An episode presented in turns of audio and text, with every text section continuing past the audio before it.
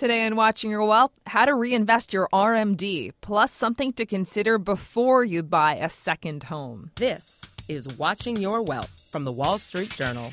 Now, from our studios in New York, here's Veronica Dagher. This is Veronica Dagher, and you're listening to Watching Your Wealth while you learn all you need to know about building your wealth and protecting your money. Coming up, a tip to consider before you buy a second home. But first, retirement expert Ed Slott is here to give us some tips on reinvesting the required minimum distribution from our IRAs. Welcome, Ed. Great to be here. Thanks. And it's great to have you. So, to review, folks who have an IRA who are 70 and a half or older have to take a distribution from the IRA every year, also known as their RMD. Now, you said some folks may not need the money, so they may want to think about reinvesting the distribution, right? Yeah, it's a good problem to have. Yeah, you don't very need nice the money, problem. but you're forced to take it. I call it you you're being forced to leave the nest. You know, that grows, but it's 70 and a half. It's the the government says that's it. You're out. Get out.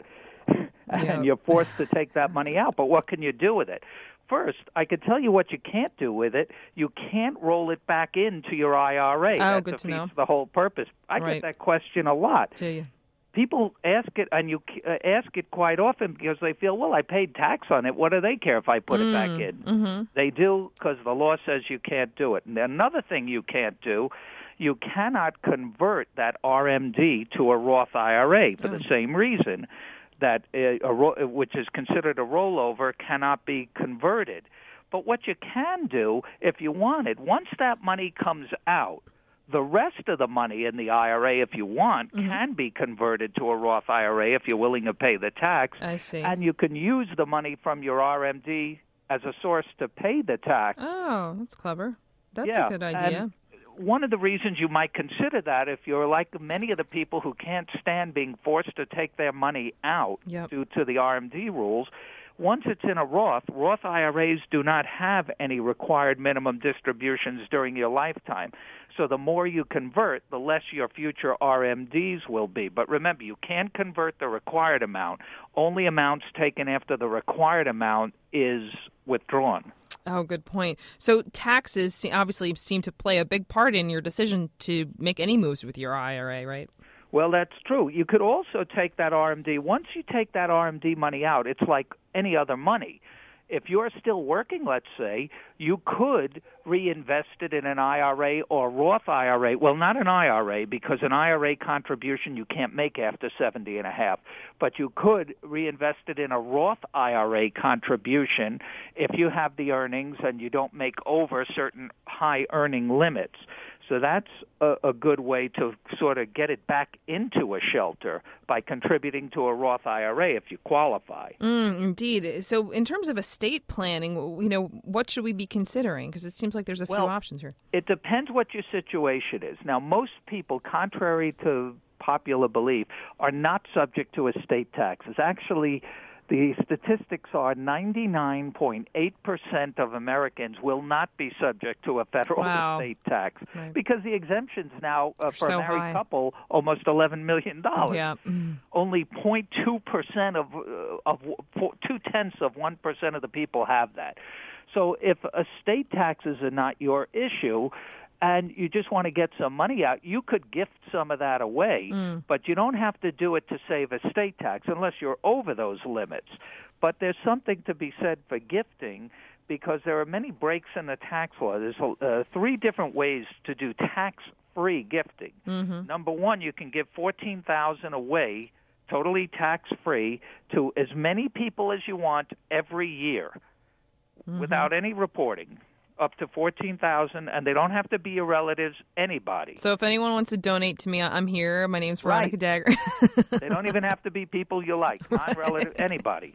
yeah. Then the second tier of tax-free gifting is, and that first tier was limited to fourteen thousand. The second tier is unlimited, unlimited amounts of free gifts to anybody if it's made for medical or educational purposes and the check is made payable directly to the medical provider, say the hospital or the finance uh, or the uh, college or university.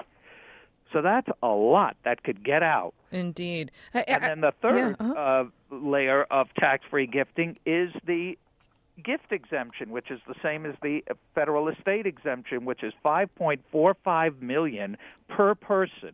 Right, so pretty But that's high. a lifetime, not per year like the other one.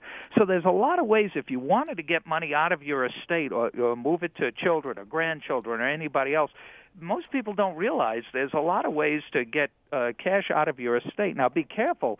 I'm talking about cash. Property you might want to keep in your estate because it gets a step up in basis at death and removes any of the appreciation. Like if you want to give uh, a home or real estate, I might keep that in the estate and hold it till death because if it went up great uh, in a highly appreciated fashion, say you have bought a house for a hundred thousand, now it's worth a million. If you die and holding it, actually your beneficiaries pick it up at a million, a step up in basis, and, and get relieved, forgiven on all the income tax. Mm, That's a good thing. Now, it, just going back to the RMD real quick, a- Yeah. another option, it's not exactly reinvesting, but if we wanted to give our RMD to charity, we can still do that, right? Yes, Yes.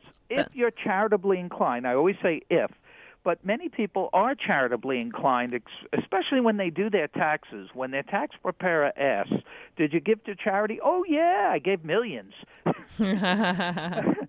if you hope so. really are charitably inclined, the best asset to give is your IRA. Now, there's a special provision called qualified charitable distributions, which for the first time this year was made permanent under the tax law. Now, it only applies to IRA owners or IRA beneficiaries who are 70 and a half years old or older. But the great part about it is if you want to give part of your uh, IRA withdrawal, your required amount to charity, you can do up to a hundred thousand a year, and that's probably more than most people even want to give. But let's say your required amount is ten thousand, and you want to give ten thousand to a charity, give it to the charity as a direct gift from that IRA, and you don't have to pick up the ten thousand as income on your tax return. You also don't get a deduction, but it works out better. In other words, you still give the money to charity, but it costs a lot less tax wise. Excellent. Great news for you and great news for the charity. Thank you so much for joining us, Ed. Great to be here. Thanks. Coming up, something to consider before you buy a second home. Stay with us. Hi, I'm Paul Vigna. If you do not subscribe to the Money Beat podcast, you are going to feel worse than a short seller on the day of a big rally. Go to iTunes and WSJ.com slash podcasts. You want to sign up for this one. WSJ Podcasts. Listen ambitiously. Now, back to the show. With summer approaching, you may be thinking about buying a vacation home. But before you do, consider if you can really afford it. Crunch the numbers and see if you can afford the mortgage. Interest rates may be higher on a second home mortgages. And consider insurance and maintenance costs along with taxes. If you're buying in a not super popular vacation spot, you may not be able to rent out the home. Also, consider if you are buying at the top of the real estate market in that area.